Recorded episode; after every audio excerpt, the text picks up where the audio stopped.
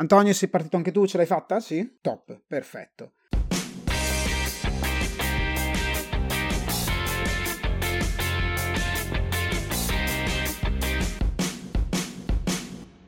Benvenuti a una nuova puntata di Non divaghiamo. Oggi continuiamo il nostro percorso insieme a voi con la serie Il piacere della paura, la serie in cui ci e vi poniamo dubbi in merito all'argomento e cerchiamo un attimo di sviscerarli. Come sempre ci presentiamo, io sono Omar e con me ci sono Irene. Ciao. Scanca. Ciao a tutti. Gaglio. Ciao, ciao che a tutti. a detta sua si definisce il migliore del mondo. Non mai detto io questa cosa. le mie mai note. detto assolutamente. E Juan. Buonasera, buonasera. Vabbè, eh, Hola, eh, amigos. darti, darti le note in mano è stato forse la mossa più controproducente. Io l'avevo detto, però voi non mi ascoltate mai. Ma sono contento così. Quindi, oggi cosa facciamo? Oggi alziamo l'asticella delle nostre conoscenze in merito all'argomento, sempre quindi della paura. E, e con noi, in questo caso, abbiamo quindi l'aiuto di chi ci può portare un po' più su, ovvero Antonio Pilato. Ciao! Ciao, buonasera a tutti. Ciao, hola. Ciao. È un piacere essere qui con voi. Allora, oggi ti sfruttiamo un po', oggi utilizziamo quindi tutto il tuo sapere, il tuo conoscere per, per- per toglierci qualche dubbio in più. Ma prima di partire da queste miriadi di domande, pa- parlaci un po' proprio di te, parlaci, raccontaci di te, di dove, da dove parti tu di base, ok? Se hai una paura che io ti, ti dico già adesso e poi ti spiegheremo meglio dopo, o almeno Irene ti spiegherà meglio dopo, se hai una paura legata allo sciacquone, Non è giusto. allo sciacquone del bagno. No, io sono d'accordo con te, Irene, però è una paura che secondo me dopo capiremo meglio con A Antonio, gamba tesa proprio partiamo, ok. certo, eh, beh. Va bene. Raccontaci pure, Antonio. Allora, io mi chiamo Antonio, 31 anni e sono laureato in psicologia e in pedagogia e nel mio lavoro mi occupo in maniera, diciamo, trasversale di varie, di varie cose. Principalmente sono un esperto in valutazione di progetti di sviluppo, quindi faccio il progettista per, eh, diciamo, bandi di formazione continua, faccio il docente nella- nella- sempre nell'azienda qui a Ravenna per cui lavoro. Poi sono vicepresidente di un'associazione di categoria nazionale chiamata AISPED, Associazione Pedagogisti ed Educatori, e mi occupo insomma anche lì di fare docenze, presenziare a tavoli magari tecnici del Senato per ehm, discipline educative e pedagogiche. Oltre a questo però la mia più grande passione è quella della scrittura. Scrittura previa lettura però, perché ovviamente io credo che per essere un discreto scrittore lo stesso debba essere prima di tutto un eh, buonissimo lettore. Diciamo che la mia passione nella lettura e quindi diciamo trasposta poi nella scrittura deriva anche dal gioco di ruolo ed è proprio per questo motivo che ho voluto incentrare lettura gioco di ruolo e scrittura nel genere weird. Il genere weird, che cos'è? Il genere weird traducibile in maniera diciamo letterale con eh, appunto la parola strano, aggettivo strano, si identifica in una fusione di generi. Parliamo di fusione tendenzialmente legata a generi fantastici, prima di tutto horror, ma non solo horror, eh. Eh, c'è anche fantasy, fantascienza, ci può essere dark western, ci possono essere tante cose. Nello specifico il eh, genere horror, eh, diciamo classico, viene superato nel weird. E il weird quindi che cos'è? Il weird sostanzialmente per me, per come lo interpreto io, è una, una miscela di generi, principalmente un horror di natura filosofica, mescolato con ehm, diciamo atmosfere anche urban fantasy, dark fantasy, noir, anche gialle.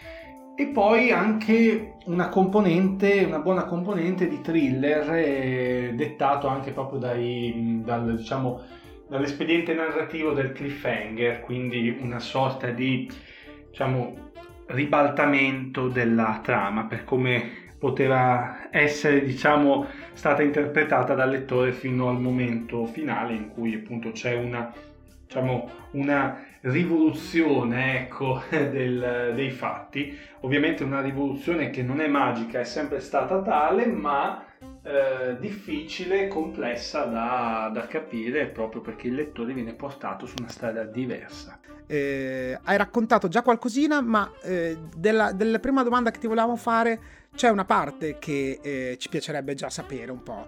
Eh, cos'è per te l'horror, no? Adesso, eh, giustamente tu hai parlato prima di Weird e l'hai, l'hai rimesso in italiano in maniera, come dici tu, giustamente semplificata, intendendolo horror, orrore. Eh, cos'è però per te?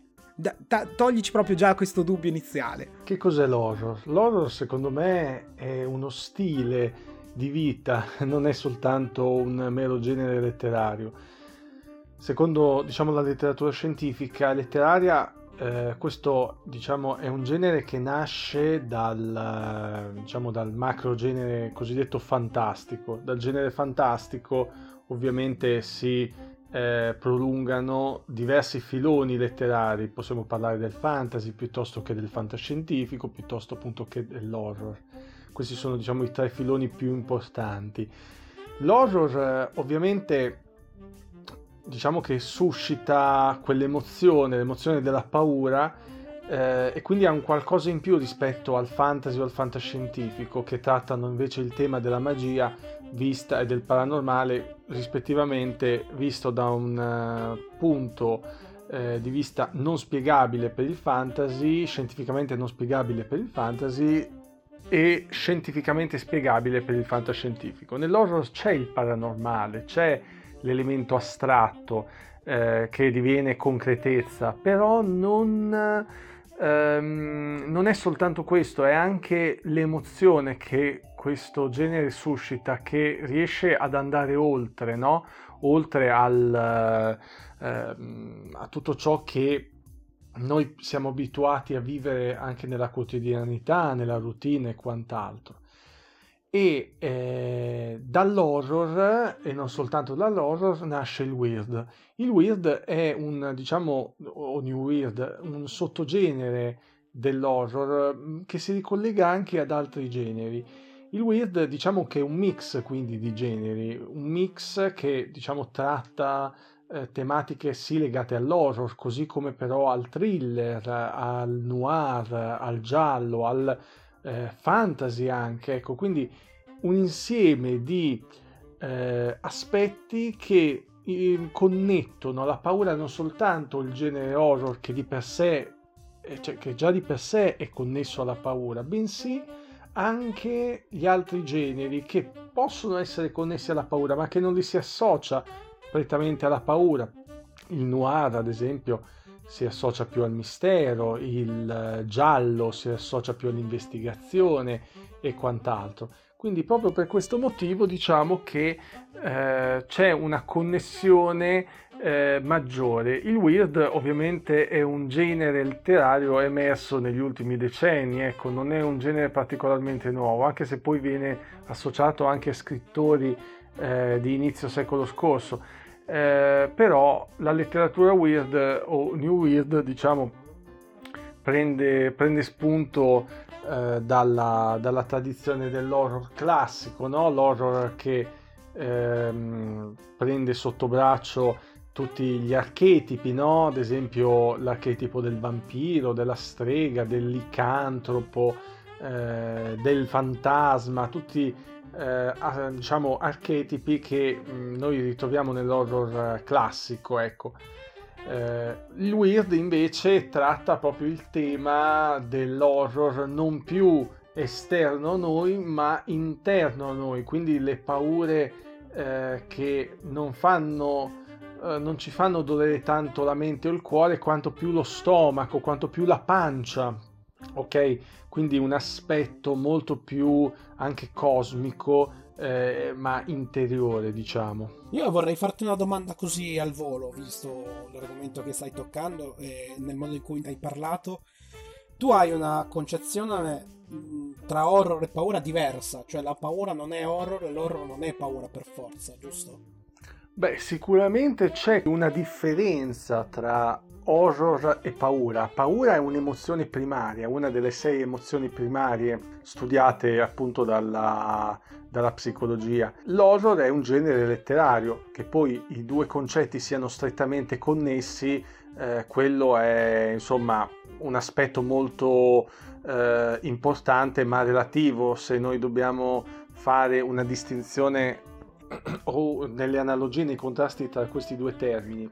È un po' come la differenza che c'è tra elettrico ed elettrotecnico. Ecco, ehm, le persone che non conoscono il significato di queste parole tendono a, ad agglomerarli nello stesso significato. In realtà eh, non è così. Eh, sono ovviamente due, eh, due, concetti molto diversi tra loro e lo, e lo stesso appunto eh, è lo stesso anche per l'horror e per la paura. Poi che ci sia una connessione, ripeto, ci sta, ecco, però la connessione non è una, diciamo, una, una, motivazione valida per dire che sono la medesima cosa. Grazie per aver detto questa cosa, io ti ringrazio infinitamente a nome di, di sapere che tra di noi, alme, tre di noi sono elettronici e credo che abbiano passato l'inferno. E se posso dirlo, sì, nessuno ancora ha capito la differenza, quindi poi di fatto... No ma spesso volentieri gli insegnanti stessi. Ma sti cazzi, cioè, ma quello che è... Quindi se ci vuoi spiegare anche Beh, questa che, cosa, per, poi per me... in un retroscena ci spieghi anche questo. Nel caso. Così, eh, se c'hai tempo. Poi oh, io la butto lì, eh. eh. Sì, sì, se vuoi, se vuoi, farti eleggere io ti voto già così. Guarda, se mi prometti no, che puoi fare sta cosa, poi... Eh, guarda, è una, è, una, è una domanda che ti ho fatto perché giusto poco prima di iniziare a fare l'intervista e quindi ci siamo messi un po' a rivedere le domande e via dicendo, c'è stato un micro dibattito per l'appunto sulla questione horror e paura e mentre ne hai parlato effettivamente ho colto il fatto che tu le concepivi in maniera diversa, non come la stessa. Quindi volevo approfondire per l'appunto questo argomento. Eh, devo dire che molto, io ho letto i tuoi racconti, li ho trovati interessanti, eh, particolari, come dici tu, di nicchia effettivamente, eh, si vede eh, dalla tipologia della scrittura eh, tanto è vero che è un genere, come hai detto tu, weird. Eh, che io non, in realtà specificamente nel, nel tecnico non, non, non, ho mai saputo dargli un nome. Cioè io ho sempre letto tanto, ho visto tanto e via dicendo, e cap- capisco il genere eh, nel, nell'intenzione, nella forma, ma non gli, ho, non gli davo un nome. Cioè gli davo se- semplicemente dell'horror horror con un'accezione di un genere piuttosto che un altro, no? quindi non, non, gli ho mai dato un nome specifico a quel tipo di horror. E infatti la mia domanda al momento è questa qui, e come mai hai scelto di scrivere horror con questa accezione weird, con queste metodologie che si incentra più sul scombussolare, sul disagio, sul creare un'immagine di disagio, piuttosto che un horror invece più classico, diciamo più con sanguinolento oppure con immagini più mostruose tipiche del, del genere. Perché ho deciso di scrivere weird. Weird ovviamente uh, può voler dire tante cose, e ha un significato molto generico, cioè parte da un significato molto generico che è appunto il concetto di strano, no? Il concetto di inusuale, ok? Ehm, il weird nel mio lavoro si incentra eh, più, diciamo, eh, sul disagio interiore, no? Che sul, um, sul sanguigno, sul mostruoso. Il disagio interiore che non si diciamo, concentra più nell'organo della mente o del cuore, no? La mente che impazzisce, il cuore che batte all'impazzata, ma più eh, nel, negli aspetti legati al, mm, diciamo, al gastrointestinale, cioè aspetti più correlati alla pancia delle persone, degli individui, degli esiliati sognatori. E quindi io nel farlo ovviamente eh, cosa faccio? Seguo una sorta di istinto, che io amo definire ultra istinto, eh, sia nella scrittura che proprio nella concezione, ecco, eh, ideazione no? della, della, storia che non avviene a monte ma appunto si sviluppa eh, nel, diciamo, nel tempo, nel corso del tempo, nel corso della scrittura. scrittura che nasce dagli eventi appunto eh, più quotidiani e banali, ecco, che poi vengono deformati. La scelta di seguire l'istinto ovviamente eh, è anche un modo, un modo per dare, fornire spazio a quelle che possono essere delle fobie, anche mie personali, fobie che ovviamente eh, nascono e rimangono nella mente, perché poi la fobia che cos'è?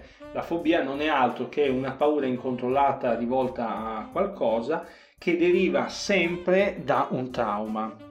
Deriva sempre da un trauma eh, che non è stato superato nell'età infantile. Quindi noi non nasciamo con delle fobie, ma diciamo ehm, elaboriamo queste fobie nel corso della nostra esperienza di vita, le mettiamo nell'inconscio quindi noi non sappiamo perché abbiamo paura, ad esempio, dei ragni, delle altezze, delle foglie, degli spazi chiusi, però ce l'abbiamo. Ecco, mettendo queste paure eh, nell'inconscio, queste paure si manifestano. Ecco, quindi diciamo che è anche questo poi eh, un fattore legato agli incubi grotteschi.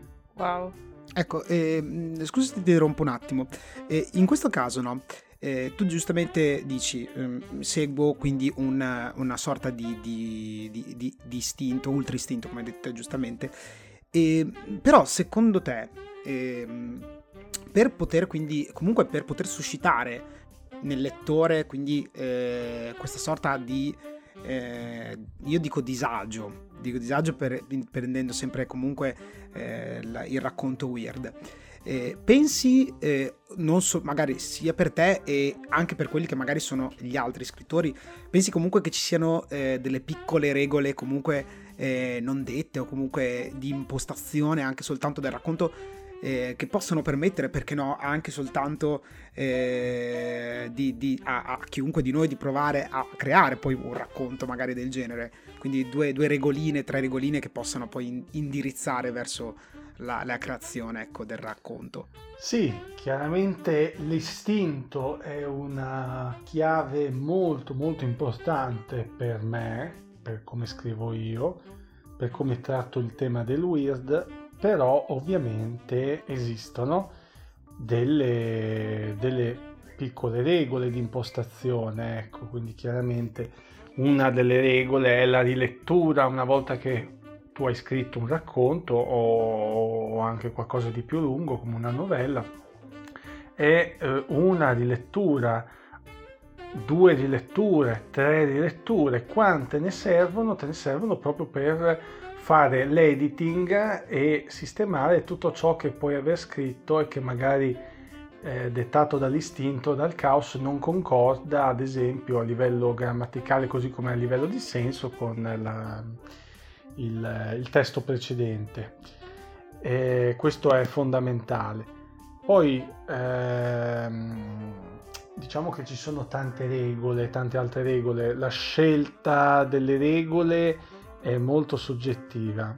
Per me è importante la scelta delle parole anche che vengono utilizzate. Ad esempio, se io volessi descrivere un corridoio bianco, potrei descriverlo come corridoio bianco oppure come candido budello, ok? Se utilizzassi appunto il, questa, questo diciamo eh, binomio di parole, candido budello, ok? Io nel lettore per descrivere una cosa che il lettore stesso sa già essere un corridoio bianco, ok? Incuto più paura, incuto inquietudine. Perché? Perché un conto è dire Andrea stava attraversando il corridoio bianco. Un conto è dire Andrea stava attraversando quel candido budello. Ok? Quindi già da questo punto di vista notiamo una grande differenza, ok? Che non è soltanto nel senso, nel significato delle parole, ma è proprio eh, anche nella forma, ok? Eh, nella forma che porta il lettore poi a riflettere, non sul senso, sul significato, che sicuramente sa essere quello di un corridoio bianco, ma che al contempo, leggendo Candido Budello, interpreta come un qualcosa che eh, nas- potrebbe nascondere delle insidie, delle inquietudini. Ah, molto Posso interessantissima fare... sta cosa. Posso fare una domanda Avevo io? una domanda. Ah, vai, vai, vai, vai, Gaglio, vai Gaglio. Ok. Ammazzatevi, e... spaccatevi no. la faccia l'un l'altro, no, vai. Perché, allora, guarda, mentre, mentre parlava, mentre parlavi, scusa, eh, ti parlo direttamente, mentre parlavi mi sono venute una marea di domande in testa, però nel frattempo o continuavi, non, non riuscivo mai a, a, a inserirmi esattamente nel momento giusto. E, e, adesso me la sono anche scordata. Ah, ecco. Allora, no, no, allora, premessa, a, a parte che eh, si vede un casino ne, ne, ne, sai, cioè è la tua materia, ok? Se ne sei, ci stai proprio dentro fino, fino al... cioè ci stai proprio dentro, ma... E, e, tra l'altro prima hai detto delle robe che uno dice no, ma sono delle banalità, cioè, è ovvia questa cosa, e invece poi nessuno le dice perché sì, tutte le sa- tutti magari le sappiamo e nessuno ci fa neanche conto, almeno questa è la sensazione che mi ha dato a me, nel senso pensavo quello che dicevi, mi ha dato l'impressione di saperla ma non ci avevo mai pensato, quindi è, stata, è stato veramente un, un, sacco interessante. In questo volevo eh, inserirmi dicendo, ma eh, tu con gli studi che hai fatto, perché tanto penso che nella scrittura, in quello che scrivi, gli studi, tu, tu eh, diciamo, eh, come posso dire, eh, utilizzi tutte le tue conoscenze basate sugli studi che, che, che hai fatto, suppongo, tanto avresti comunque scritto avresti scritto comunque questa cosa, queste cose? Gli studi che hai fatto hanno portato magari a scegliere una cosa piuttosto che un'altra? Non so. Così, a... Ma guarda, tu puoi eh. farmi tutte le domande che vuoi, non preoccuparti, anche perché eh, per me è importantissimo Ehm, diciamo fornire la mia chiave di lettura, la mia risposta a tutto. Quindi a maggior ragione ti dico, puoi farmi tutte le domande che vuoi. Ne, ma in realtà, se dovessi finire starei solo a parlare. Va, dimmi, eh, parla tu. no, veramente mi, è, mi, è, mi, hai dato una marea di, di, di, di, domande, non so neanche, non le ho scritte, quindi me le sono scordate nello stesso momento. Ma tu continua, vai, dimmi. E ti dirò di più, prima di farti rispondere, eh, Antonio ti dico una cosa, hai, convi- hai fatto venire domande a chi... Eh... Di, noi, di, noi, cinque non sopporta per niente no, il genere. Quindi... Infatti, no, io, io infatti parlo da praticamente da, da mh, persona completamente a digiuno di queste cose, nel senso, uno, eh, Mm, non so se purtroppo beh, non, non, sono un gran amante della lettura in generale, non mi danno, senza, non, mi danno non mi sento che, di emozionarmi con, leggendo libri o quant'altro, non mi danno quelle stesse emozioni che mi potrebbe dare un libro o quant'altro. Eh, quindi io non sono un gran lettore, non mi piace e oltretutto il genere horror, paura, cose di questo genere, non sono amante neanche di quello, quindi non è una cosa che mi fa, ammesso che, che la lettura, leggere cose horror oh, mi dà la sensazione di, di, non darmi le stesse sensazioni, non mi, da, non, mi, dà l'impressione che non faccia paura una cosa scritta, ma è, è, ripeto, è una, è una mia idea da, da, da, ignorante, ok? Prendimi proprio così come da ignorante. Perciò, perciò, cazzo, cioè un sacco di...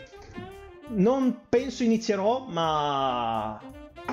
Beh, eh, questo è tutto quello che posso dire. Puoi rispondere a quello che ho chiesto? Grazie. E io ne approfitto per chiederti, Gaglio, quanti anni tu abbia.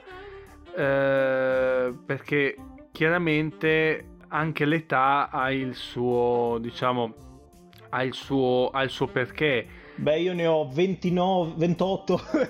eh, ad esempio, io. io ho, diciamo, quando avevo, ero un adolescente o comunque i primi anni di università, scuola, eh. non amavo leggere, eh beh, non amavo tantomeno scrivere, non era neanche nei miei pensieri, proprio perché, insomma, era una, una cosa che mi avevano fatto non dico odiare, però sicuramente non mi era piaciuta, non me l'avevano fatta piacere le scuole superiori la lettura. Dopo fortunatamente ho cambiato idea, diciamo, e questa è la cosa più, più importante. Eh, penso che sia fondamentale crescere senza dubbio e anche diciamo rivoluzionare un po' le, le, proprie, le proprie idee ecco quindi modellarle anche sulla base di quello che è il, il proprio percorso non soltanto formativo ma anche e soprattutto esperienziale. No certo certo ovvio. Eh, però no no adesso era un discorso più sì sì no era per dire che mi hai, mi, hai, mi hai, messo in comunque interesse in questa questione, nonostante non sia ecco, la persona più indicata per uh, interessarmene. Però la, uh, cioè, il modo in cui ne parli mi, mi, mi, inter- cioè, mi, mette interesse, quindi volevo un attimo capire appunto, come ti ho chiesto, eh, se, se, se, ecco, se è una cosa che fatto, avresti fatto in ogni caso oppure niente. Se Sul discorso... Eh eh, degli studi che ho fatto non lo so se avrei comunque potuto uh, di intraprendere una strada legata alla scrittura. Sicuramente, sicuramente qualcosa avrei potuto scrivere. Per dirti, io comunque ho, diciamo, seguito una strada legata a discipline prettamente umanistiche però non ti nascondo che mm, io anche quando ero alle superiori, il, in quarta superiore, il professore di matematica e fisica mi raccomandò all'università di fisica nucleare. Eh, se ci pensi, alla fine eh, c'è anche questo nel, nelle mie storie. Pensa al racconto, c'è un racconto che si chiama L'entropia nucleare che riprende molti degli aspetti legati alla fisica quantistica. Quindi sicuramente eh, avrei, avrei trovato insomma una strada, una strada adiacente ma pur sempre parallela ecco. Ehm, avrei comunque scritto se fossi, se fossi stato uno studente di fisica? Non lo so, mm, questo non posso saperlo perché il condizionale non mi appartiene. Sicuramente avrei, diciamo, avrei fatto un percorso diverso che mi avrebbe forse portato ad avere magari interessi diversi. La scrittura legata al genere del weird è un qualcosa che esiste da sempre in me, da quando ero un bambino, quindi eh, che poi non propriamente la scrittura, ma proprio la passione per questo genere, ecco perché la scrittura in realtà è venuta fuori eh, qualche anno fa, magari c'è sempre stata la voglia, ma è stata una voglia latente, ecco diciamo.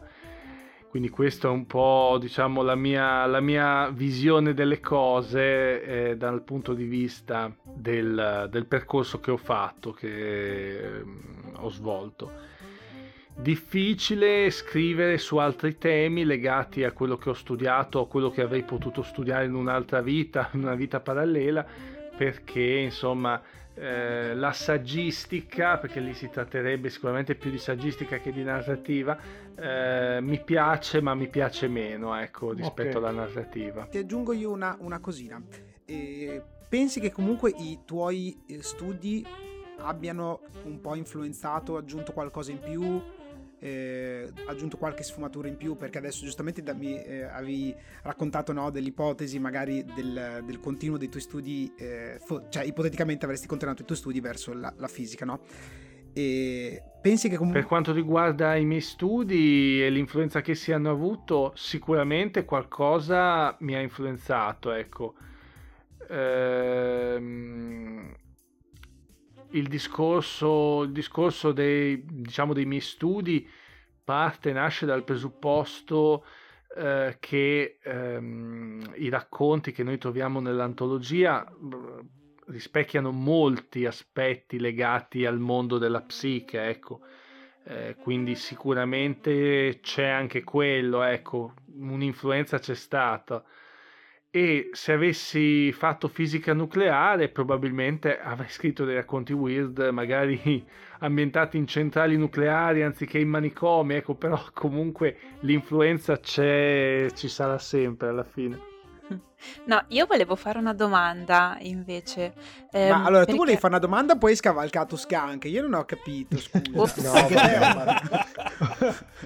anche te non ti posso scherzare, sai che ti voglio bene. No, vai, Que- vai. questa vai, la pagherai vai. molto no, cara, sei, Homer. co- sei come la persona tipo a- al supermercato, no? Col carrello, mentre c'è la coda che entra col carrello in mezzo, fa finta, ah, non ti avevo visto. Anche solo quelle due cose. Vabbè, io ho tanta No, roba." no, no. Allora, io non sono d'accordo. Io penso più che Irene sia quella persona che praticamente arriva alle, alle code della posta, passa avanti dicendo io ho fatto l'appuntamento, vecchi stronzi. Oh, bruttissimo. Io ho l'app. Tu non devi alle... non esatto. Io ho l'applicazione. L'ultima volta- stata creata soltanto per far creare conflitti. L'ultima Sì, volta è che è stato fatto un appuntamento e ce la siamo, ce la siamo, ci siamo sganasciati perché noi avevamo l'appuntamento e gli altri stavano in fila, l'appuntamento era stato preso per un'altra data e quindi ci hanno Questa non la raccontiamo adesso. all'uscita dal coso. Questa Perciò la- non la racconteremo Io lascerei perdere questa, questa sfumatura. Esatto, però questa cosa. salutiamo che tanto l'ascolterà Scusa, scusa, questa la possiamo tagliare? L'autore. Anzi, Irene sa bene chi è l'autore perché c'era pure lei quel giorno. Tagliatemi, No, me ne frego. Scusa, questa, Vai, questa la possiamo tagliare, Omar. No, no, questa la teniamo perché io voglio che lo senta lui. Lo, se- lo deve sapere. Eh, no, scusami, ti, ti ho ti ho- ti ho me- mi sono messo in mezzo, Irene, però era giusto perché avevo sentito anche Scanca, non, non per altro. No, infatti hai No, no, fatto vai. bene. No, no, no, prego, io sono per la parità di genere, quindi prima chi si è prenotato Grande per Irene. primo. Va bene, allora, ehm, sostanzialmente ehm, per eh, studi miei, ultimamente mi sono occupato di, eh, di rappresentazioni della salute mentale, Eh, nel, nel mio caso diciamo in narrazioni videoludiche. Ehm, ho visto comunque che, penso anche magari per il percorso, per il percorso tuo, c'è comunque il tema della salute mentale anche nei tuoi racconti. E quello che eh, diciamo io mi, mi- anche facendo quel ehm, che è stato un lavoro di tesi, diciamo, no? Eh, quando ho fatto quel lavoro, diciamo io andavo in cerca di buone rappresentazioni, nel senso corrette rappresentazioni a livello scientifico eh, de- di malattia mentale, cioè eh, di non far diventare, diciamo, la persona con eh, un particolare quadro clinico eh, cattivo perché ha una malattia, cioè di non rappresentarlo come il villain, no? Eh, d'altro canto, tu mi stai appunto dicendo che eh, l'horror chiaramente ha delle regole, però ci permette anche di esplorare quel, quell'ignoto che, che- che appunto che crea, che ci destabilizza, che, che- che appunto ci crea disagio. La mia domanda è, cioè da un lato io sono assolutamente contro a- allo snaturamento diciamo dell'arte proprio in generale per seguire, come dire, cioè per fartela, per fartela semplice, se un, se un tuo racconto mettesse una persona con una malattia mentale nel ruolo di, di persona crudele, mh, ma cioè imma- immaginatelo proprio anche estremizzato, no? Pensi che sia, cor- che sia una cosa accettabile diciamo per qualsiasi genere in realtà, ma io ti chiedo appunto per l'horror, che magari punta un po' di più no? A- ad, ad esplorare queste, queste, queste parti più oscure de- dell'animo umano. Pensi che dovesse- deve- debba esserci una limitazione quando uno scrive di questi argomenti? O anche, diciamo, se, se, se nell'ottica del racconto questa rappresentazione va a ledere la, la persona, che poi magari non è una persona in particolare, no? Però ad esempio eh, le persone che, che vivono con la psicosi, no? per dire. Deve secondo te l'autore tenere in considerazione la sensibilità di queste persone, appunto, o sta proprio anche nella prerogativa dell'essere artista e scrittore, in questo caso di horror, il fatto di voler utilizzare, poter utilizzare come vuole questo- queste condizioni, ecco. Era un po' la domanda che, che mi, che mi è venuta. Ma l'uso l'uso di determinati parametri, no? Che diciamo possono disturbare qualcuno, ovviamente secondo me è un, un qualcosa che è strano, è difficile da chiarire, difficile da eh, diciamo confermare, difficile da accettare, no? La eh, diciamo teoria anche no? del politically correct, tutte quelle robe lì stanno sterilizzando sempre di più il linguaggio anche nella scrittura purtroppo.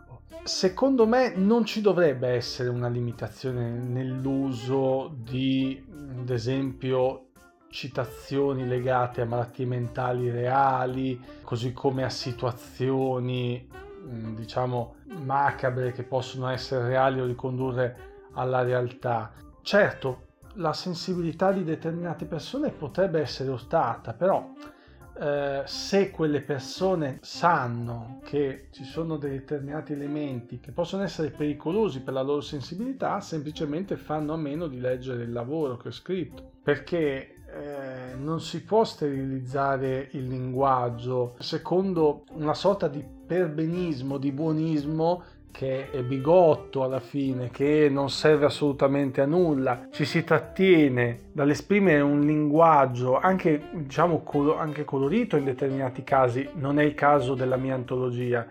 Eh, però eh, non vedo per quale motivo c'è. È come se uno una mattina si sveglia, va all'edicola e vuole comprarsi un determinato quotidiano, l'edicolante gli dice No, lei se deve prendere il quotidiano prende questo, questo o quest'altro, non quello lì. Quello che il cliente eh, vede però è anche il quotidiano che vorrebbe lui e quindi però l'edicolante dice no, lei deve prendere o questo o questo o quest'altro. Cioè, è una cosa che non ha senso, dai. Poi, eh, cioè, se, uno, se una persona a quel quotidiano non piace, non è costretta a comprarlo, ok? Però non si può neanche pretendere che, essendo disponibile sul mercato, quel quotidiano non possa essere comunque comprato. Allora per quale motivo è messo in vendita dall'edicolante? Cioè perché è lì? Ok? Non so se è chiaro la metafora, è, chiara, è chiaro il parallelismo, diciamo, però insomma, poi sai, il discorso ad esempio della psicosi, psicosi è un, distur- un gravissimo disturbo mentale, è riconosciuto dal, dall'ICD-10, cioè nel senso non ehm, nominarla, menzionarla eh, non è una cosa, una cosa brutta. Sicuramente brutta è la condizione di chi soffre di questa patologia, quello sì, ma che io menzioni la psicosi piuttosto che la nevrosi oppure la fobia piuttosto che il terrore,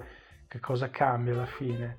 Cioè parliamo del nulla, mm, se parliamo di eh, limitare il linguaggio nella, eh, nella scrittura ehm, è una cosa che non ha senso. In tal proposito, scusa se, se interrompo così proprio di botto, ma vorrei proprio dire questo in tal proposito all'uso della, della censura e come, come, sta dilagando questo no, eh, family friendly. No?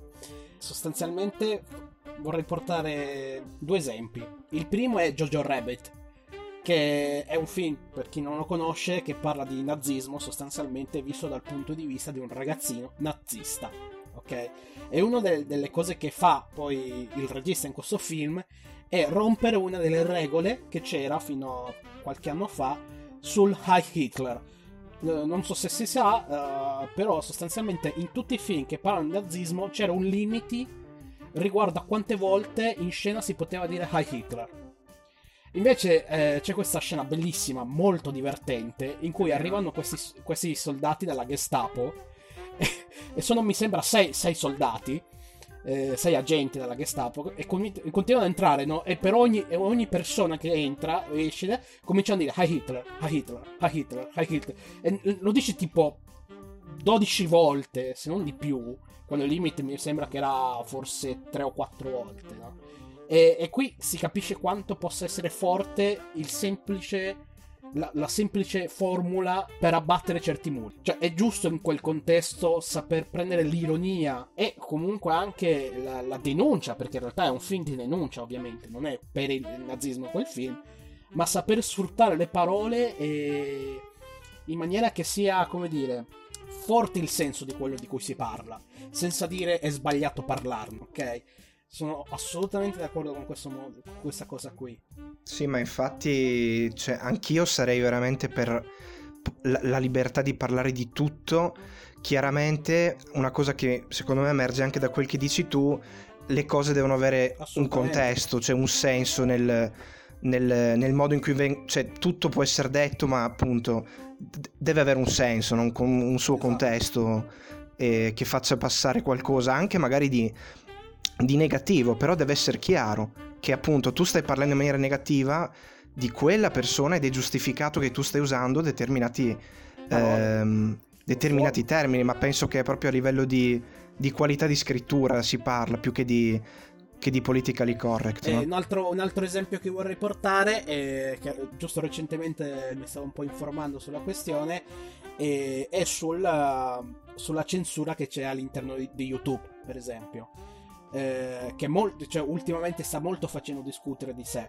Perché video come, per esempio, c'è questo youtuber spagnolo che parla di femminismo, maschilismo, eh, ugualismo e via dicendo, no?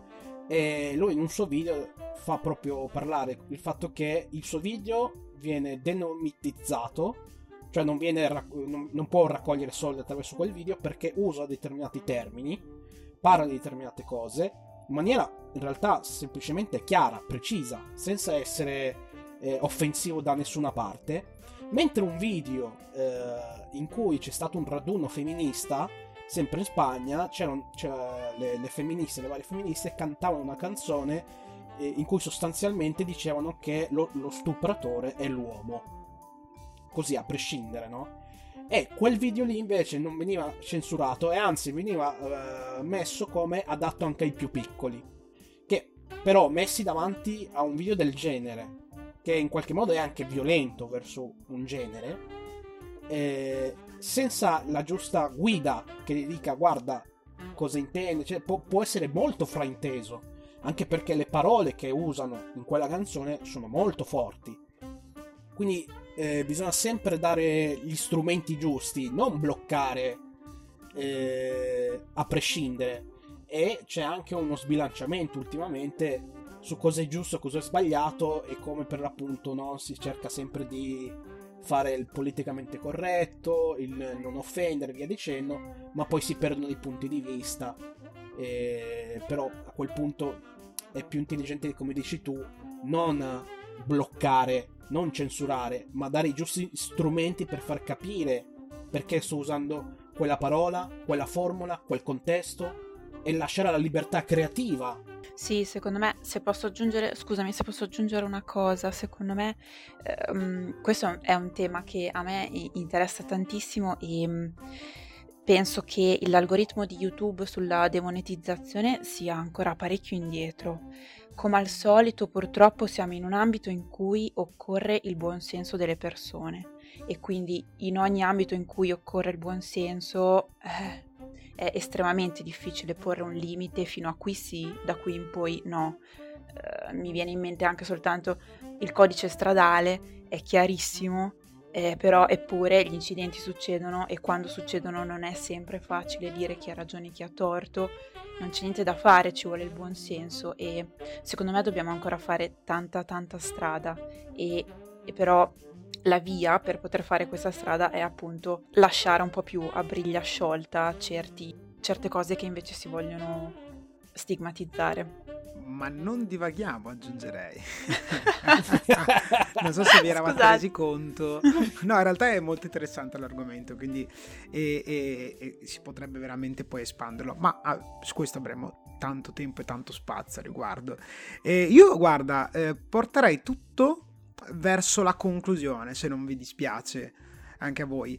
Eh, raggiungiamo un punto e, e, ti farei forse la domanda che, che, è stata poi anche poi la chiacchiera eh, della, della, puntata scorsa per, da parte nostra, eh, ovvero la situazione che ti ha messo più paura nella vita. Te lo chiedo in anticipo perché eh, diciamo che questa domanda ha portato eh, cioè, certe, certi regali dal punto di vista de, de, di, di, questo magico gruppo, eh, soprattutto per quanto riguarda One che è evidente si, si, riscopre essere una persona che eh, nella vita se è vivo è palesemente un miracolo. Cioè non, è, cioè non, non, c'è una giustificazione scientifica al fatto che One sia ancora qua a parlare con noi perché i, i, i due racconti ci ha dato e, e, due racconti palesemente sbagliati nel modo del fa- cioè nel, nel, nell'obiettivo finale che era lui che sopravvive perché non, non, non, ci stava sta cosa quindi. Senza poi ovviamente renderci conto che invece aveva anche un grossissimo problema con i clown ma su questo abbiamo aggiunto anche Scanca quindi di qua poi siamo collegati alla fantastica storia degli sciacquoni che anche qua il motivo della domanda che ho fatto all'inizio si riporta anche questo perché giustamente. E pensa sono solo, solo sono due momenti perché ne ho visti molti di più. Cioè, esatto, e, e, e credimi, non divaghiamo. ha tutto il tempo che serve per poter arrivare in fondo a questo tuo malessere, a questa tua incapacità, a questa tua capacità incredibile di arrivare comunque a fine giornata. Tu vai a letto, capito? E ti svegli il giorno dopo, cosa che nelle tue storie non sembra, non sembra dover portare a questo risultato. Quindi è affascinante. Ma prima eh, spiega Irene gentilmente sì, lo esatto. allora, no, in sostanza eh, la mia fobia più grande quando ero piccola era lo sciacquone del water, cioè io andavo in bagno, dopodiché mi lavavo prima le mani per poi tirare l'acqua e fuggire più veloce possibile dal bagno perché ero convinta che dentro alla cassetta del water ci fosse un mostro perché l'acqua quando veniva giù faceva un rumore che la mia testa non riusciva a spiegare, cioè è acqua che si cade eh, velocemente e tanta, però non da un'altezza tale da spiegare un rumore del genere e quindi ero convinta che ci fosse un mostro dentro e scappavo. Vabbè, però eh, io volevo un attimo rielaborare la domanda di Omar invece. Um, perché tu prima hai detto una cosa interessantissima, secondo me, che scrivere racconti horror è un modo per te di um, di, di, di dare forma alle... non di dare forma, di far spazio alle tue paure, alle tue fobie e farle uscire dalla tua testa e farle vivere in uno spazio nuovo. Quindi io ti chiedo quanto le tue fobie personali, le tue paure influenzano eh, la tua scrittura, se hai delle, dei racconti, de, degli avvenimenti particolari che ti hanno spaventato molto. E l'altra domanda subito dopo è perché scegli la scrittura come mezzo per esprimere, esprimere tutto questo? Non si potrebbe usare, eh, vabbè, il cinema è abbastanza scontato, ma anche solo la pittura o l'arte. Allora, la situazione che mi ha messo più paura nella mia vita. Ma devo dire la verità, forse ce n'è più di una, anche se poi la paura è sempre un concetto molto relativo. Sicuramente quando è stato male mio nonno Antonio, il papà di mio papà, eh, una volta era stato, era stato parecchio male, è arrivata, io ero tornato a casa era um, arrivata l'ambulanza, mi, mi, ricordo l'ambulanza lì parcheggiata con le sirene, ho detto Dio cosa è successo, insomma una, sicuramente è stata, è sta, non è stato una bella, un bel rientro in casa, eh, vi, parlo, vi parlo di una 6-7 eh, anni fa, ecco, forse anche di più. E invece quando ero piccolo, quando ero piccolo, ecco, la cosa che mi ha terrorizzato di più eh, è stata, non me lo scorderò mai nella mia vita, probabilmente neanche se un domani dovessi soffrire di Alzheimer, questo mi rimarrebbe sempre alla mente. Un episodio di Tom e Jerry dove praticamente a un certo punto Jerry scaraventa una lampadina per terra e Tom finge di avere un infarto. La faccia, l'espressione di Tom è stata, fu così inquietante, io avevo 5-6 anni, fu così inquietante che la notte non riuscivo a dormire nel mio lettino da solo, ero terrorizzato, terrorizzato da questa cosa. Terrorizzato perché insomma è stato proprio un trauma infantile, ecco, forse questo anzi senza il forse, questo probabilmente è l'unica vera paura che ho avuto quando ero bambino, quando sono stato bambino. E... Ehm, ma io in realtà diciamo che ho uno spirito molto autocritico, nel senso che mi piace anche eh, raccontare storie in cui mm, diciamo, mi autocritico eh, o autocritico le mie fobie o quelle di, eh, di altre persone che magari conosco anche eh, perché penso che alla fine il, uh, il, superamento delle paure sia una cosa importante e ci siano diversi modi per superare tali paure. Uno di questi è proprio quello della, diciamo, eh, del scherzarci su, ecco, quindi attraverso il racconto, il racconto come forma eh, d'arte propedeutica al superamento delle proprie follie, delle proprie paure. Ovviamente io il primo racconto che ho scritto eh, avevo 28 anni, ecco, io non ho mai scritto racconti in età infantile. Sicuramente ho fatto dei saggi, ho scritto dei temi a scuola, cose di, cose di questo tipo, ma di mio pugno mai. Anche perché un, la scrittura era un mondo che fino a 5-6 anni fa non, non non consideravo, non mi piaceva. E quindi insomma questo, questo è. Beh, diciamo che, scusa se ti interrompo, sempre per chi eh, ha ascoltato la puntata, poi giustamente anche tu Antonio mi raccomando, ascolterai poi la puntata precedente, One questa cosa l'ha superata alla grande, ma nel modo forse peggiore in assoluto. Eh. Cioè, da, diciamo che tra di noi quello che ha capito meglio come superarle è lui e mi auguro che nessuno lo faccia come lui, ecco. Oppure, se volete, mi, mi, mi, contattate e vi aiuto a superare come ho fatto io. Sì, wow. è la versione, tieni conto che è la versione che è comprata su Wish di Bear Grylls. cioè. Ma non proprio, diciamo che il mondo cerca di ucciderlo, ma lui riesce sempre comunque soddisfatto. Eh. Cioè... Uh, Gi- giusto per raccontarne uno, sono stato colpito da un fuoco. No! ecco, questa cosa neanche la sapevo. Questa oh, cosa dove cazzo sbuca? Cosa? Ma cosa?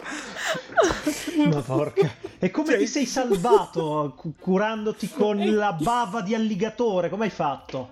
Perché tanto ci deve essere qualche Intanto pettorali. Tremendamente... È sicuro, è sempre avventuroso. No, no, ha detto bene Irene. Cosa? Non ho sentito. I pettorali, i pettorali. Eh, ok. Ma quindi adesso tu hai la fobia, cioè quando c'è un temporale hai paura? Quando? No, no. Ah, ok, ah, ok. Eh, dopo che l'ha colpito gli è passata. Ha capito che la vita mette... cerca di ucciderlo, ma lui supera le si mette In realtà con l'elettricità ha avuto a che fare un paio di sfida. volte. Nel senso che una volta è stato... A un paio, ah, Anzi, scusami, dilla come, dilla come si dice. Dilla come si di... hai detto nell'altra Sono... puntata. Ho un, forte, forte legame, legame, con l'elettricità. Con le... eh, perché tutte le volte che Juan dice che ha un forte legame, probabilmente quella cosa ha cercato di ucciderla. Ha cercato di ucciderla, esatto. Però poi lui, poi lui, si, lui si, si affeziona come... Capito? no, cos'è? Il sindrome di Stoccolma. ecco, quindi. si affeziona a questa cosa. Comunque, scusaci la divagazione. Ciò che non mi uccide mi rende esatto. più forte. Eh, ho capito, però abbiamo finito le risorse, ci esatto. mancano soltanto i meteoriti, però capisci che i costi sono piuttosto importanti. Cioè. Allora, in realtà, eh, ti ho detto che era l'ultima domanda, ma in realtà ne ho, ho, ne ho un'altra ancora. Adesso io non so se lui mente. di rispondere. Scusa. Lui è un bugiardo patologico. Non esatto. mai la verità. Non, non, so se hai finito completamente di rispondere alla domanda. Quindi io te, te... Che dire, poi per quanto riguarda mh, mm, il discorso. Sì, il discorso della, della fobia, fobia narrata è un mezzo anche per. Uh, scher- per, sia per scherzare ma anche per rivivere un po' le, queste paure che sebbene fossero terribili all'epoca in realtà adesso sono soltanto nostalgia magari di un'età in cui avevi meno cose nella testa, meno pensieri e quant'altro, ecco un'età scolare o prescolare.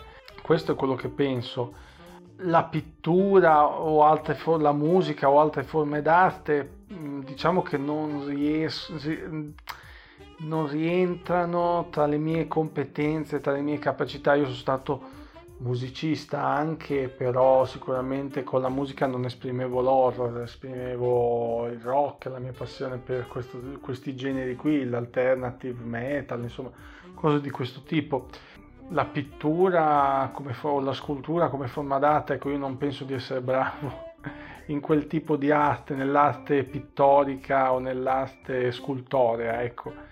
Sicuramente ho passione per l'arte scritta, ecco, quindi probabilmente questo è il motivo che poi mi muove a, a scrivere racconti, ecco. Ecco, ci tengo a precisare, eh, giustamente tu racconti la tua normalità, la questione del fulmine è la normalità di Juan, ecco, quindi esatto. stiamo paragonando comunque due realtà molto analoghe. Prima di andare a letto... trae ispirazione anche da questo. Invece esatto, di abbassare quando... la tapparella esce con un temporale e si fa colpire da un fulmine. Assolutamente, spesso e volentieri Beh. per andare a letto spegne la, la sveglia col calashnikov. Esatto, quindi, sì. Perché... Normalissimo.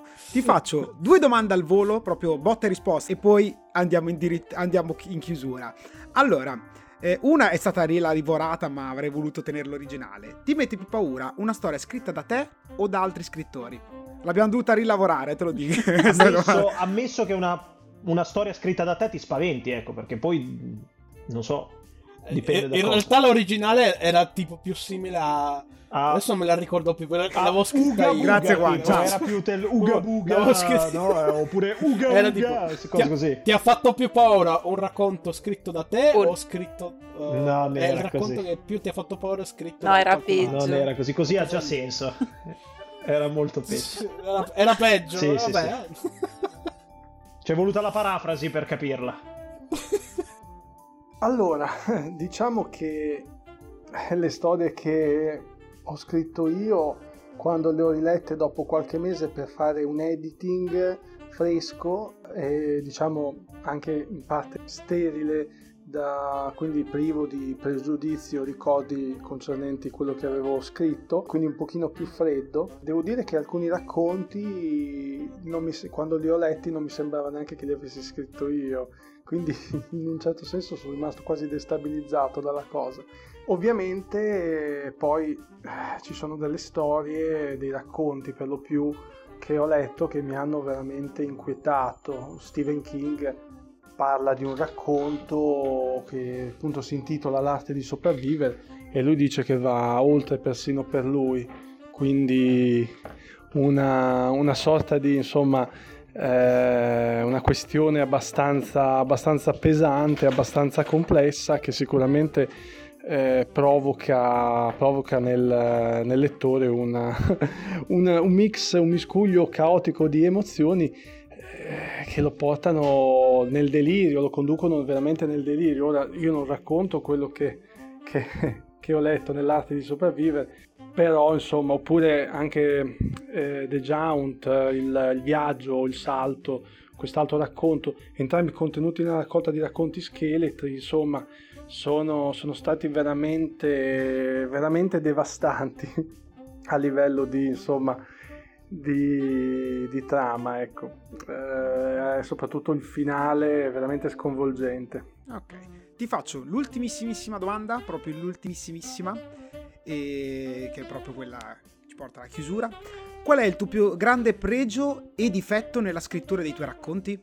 Ma pregi non, non, li dico, nel senso che saranno gli altri a giudicarmi nei miei pregi legati alla scrittura. Difetti ne ho tantissimi. Il primo sicuramente è un linguaggio forse un po' ampolloso e un po' troppo aulico in certi versi, ma ovviamente la, la, diciamo, l'uso di terminologie un po' più specifiche, un po' più particolari, serve proprio a creare una destabilizzazione nel lettore, però può piacere o meno, ecco, questo è diciamo, il difetto forse più grande che ho, ma ehm, ho tanto da imparare ancora.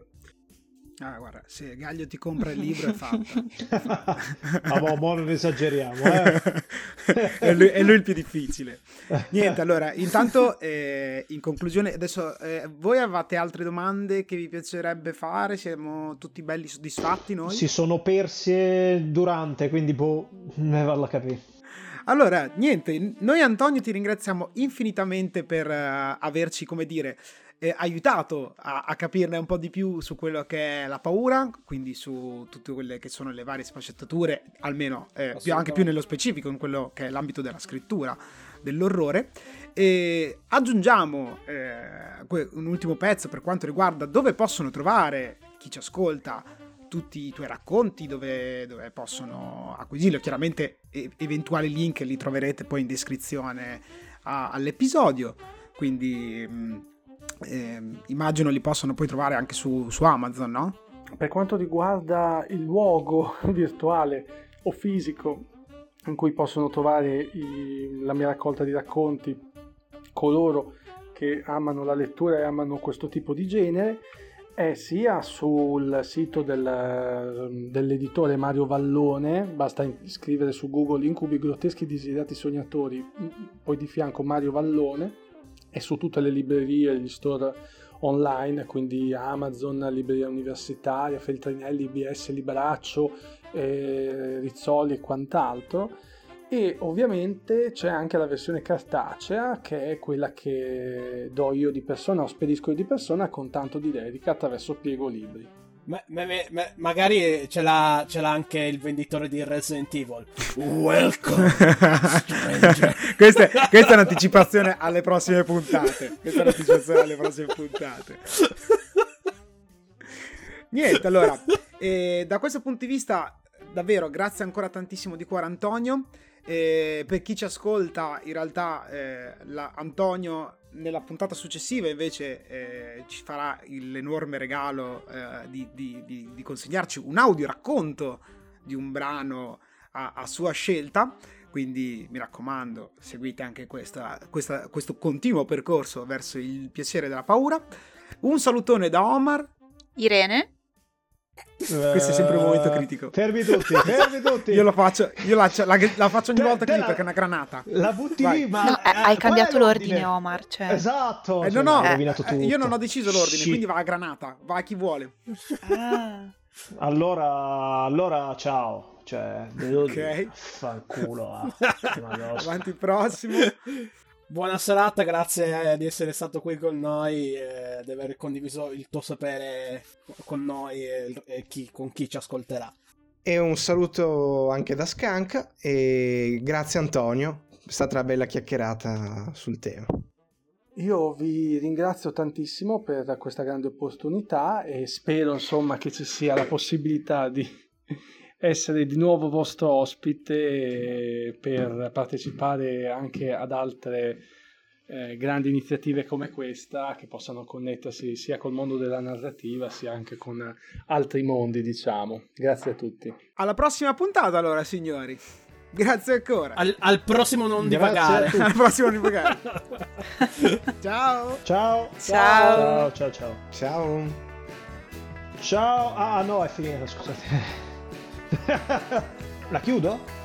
No, dai, lasciamo tutte queste cose indietro le quinte, le parolacce, noi che ci odiamo alla fine, tutto, tutto, tutti molto amici e poi alla fine non è amico un cazzo di nessuno e vaffancuore. Vabbè, stop.